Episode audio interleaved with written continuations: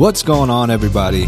Welcome back to another episode of the Mind Over Macros podcast. As always, I'm your host, Mike Milner, and I apologize if I don't sound like my normal self. I'm battling a little bit of a cold right now. Hopefully, it'll pass quickly, but uh, it's been kind of annoying. Just, I feel okay, energy's fine. I've still been able to get my workouts in, but just, you know, one of those like little nagging colds that is uh, not the best to deal with. But anyway, I'm getting this episode in because I've got an important topic to talk about. And this was something that was asked to me by one of my clients, and I thought it was a great question, and I wanted to do a whole episode on it. So the question was, when do you think it's appropriate to move to intuitive eating? Um, and she also asked like what that process looks like. So for somebody who has been tracking macros or is even new to just you know paying attention to their nutrition, uh, when is it appropriate to try to switch to an intuitive approach? And that's something that I thought would make a great podcast episode because there's a lot to talk about here. Uh, you know, if you think about how we evolved as humans, intuitive eating wasn't, you know, this was just, we didn't even have to label it because that's just what we did. Uh, you know, in, as we evolved, it was, there were periods of time where food was pretty scarce and so fasting was kind of normal. Uh, there were times where, you know, you would have more food available, like if you had a successful hunt and there was a lot of food around. Uh, so there was times where we ate a little bit more, and depending on the seasons, obviously that would determine, you know, what kinds of foods were available and when. Uh, we didn't really have to think; it was just about survival. So it was very, you know, kind of straightforward. Uh, now, obviously, the food environment is vastly different, and it's presented a whole host of new problems that we never really had to deal with. So I think that you know, there's a lot of people who push intuitive eating. And I think that it's kind of like the gold standard. It's obviously, uh, you know, to go your entire life tracking every single thing, like weighing and measuring every single thing that you put in your mouth doesn't make a whole lot of sense. But we also have to understand that the food environment and just our lifestyles now are incredibly different than they were back then when intuitive eating, it was just a whole different set of problems. So if we look at the food environment now, obviously we went from periods of time where food was scarce to possibly, you know, having to go days without eating to now it's it's just this overabundance. There's food literally everywhere, you know, and I'm talking about, you know, in the States, um, you know, obviously I know that there are other countries that um, don't have that fortunate situation that we have, but, you know, right now, uh, you know, and I'm talking obviously anybody who's listening to this and most of my clients, we are in a situation where food is not only available everywhere, but it's basically an abundance of food everywhere. So we don't have to worry, you know, very much about starvation. That's not something that we really have to be concerned about on a day to day basis.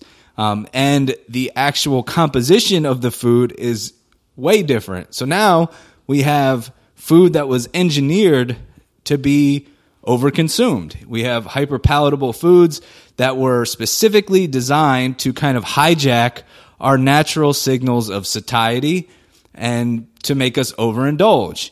And you've got, you know, billions of dollars being dumped into this industry of food engineer and design, basically from the flavor to the sound it makes when you chew it, uh, to the texture, to the, you know, uh, ratio of fat and sugar and salt and all these things that go into it. We have people that are way smarter than us engineering this food because they want us to keep eating it. They want to make money. They want to turn a profit. Like there's a reason why there, I can't remember what food it was, but the slogan was, I bet you can't eat just one.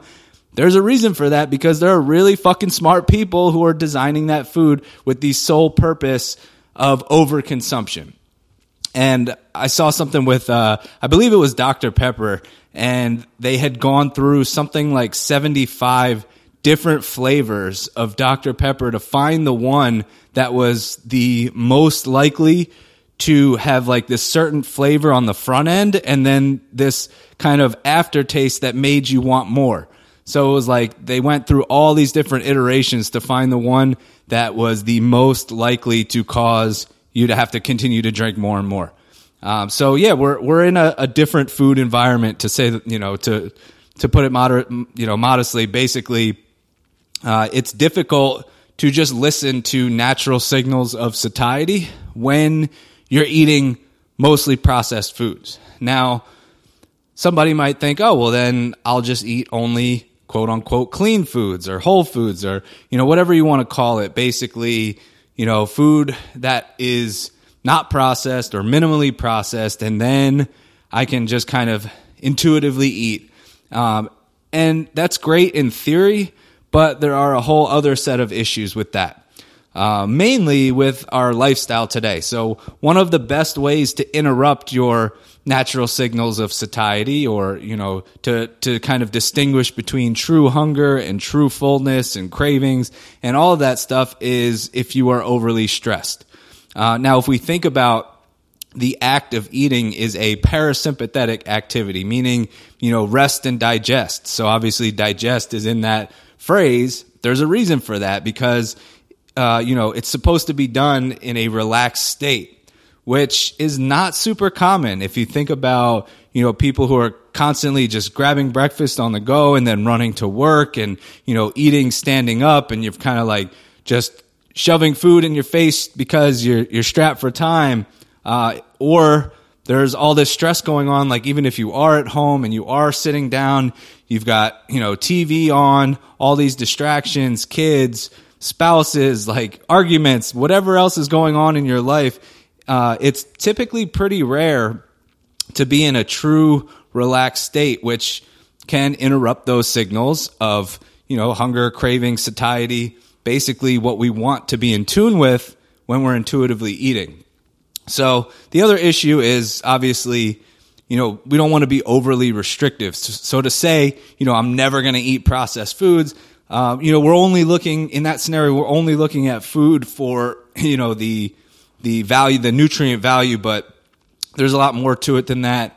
Uh, food is celebration. It is emotional. It is pleasure. There's a lot more to it, and so to say, you know, I'm never going to eat certain foods, then, you know, it can create some psychological issues as well. So obviously there's, you know, there's some issues when it comes to intuitive eating. So what I like to, to do is have people track macros for a certain period of time to create an awareness around food. Uh, you know, this is a new thing that we have to deal with. You know, from an evolutionary standpoint, we never had to deal with that. But now we do because of the food environment, because of our lifestyles. So it's almost like we've become disconnected with our ability to intuitively eat. And tracking just creates an awareness. It's like taking inventory. You get a sense for portion control. You get a sense for the composition of your food. You know, knowing what, you know, what makes you feel a certain way.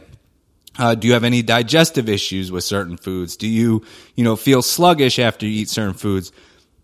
it starts to create an awareness and gives you an understanding of what's in your food. And I think that, you know, portion awareness is is huge. It's it's really important. And it's something that, you know, if you ever go out to eat, restaurants have just continued to make their portions bigger and bigger. Uh, you know, we kind of live in this country where it's like more is always better and you know, you know, we get super size and king size and everything is like how much more can we add to one serving?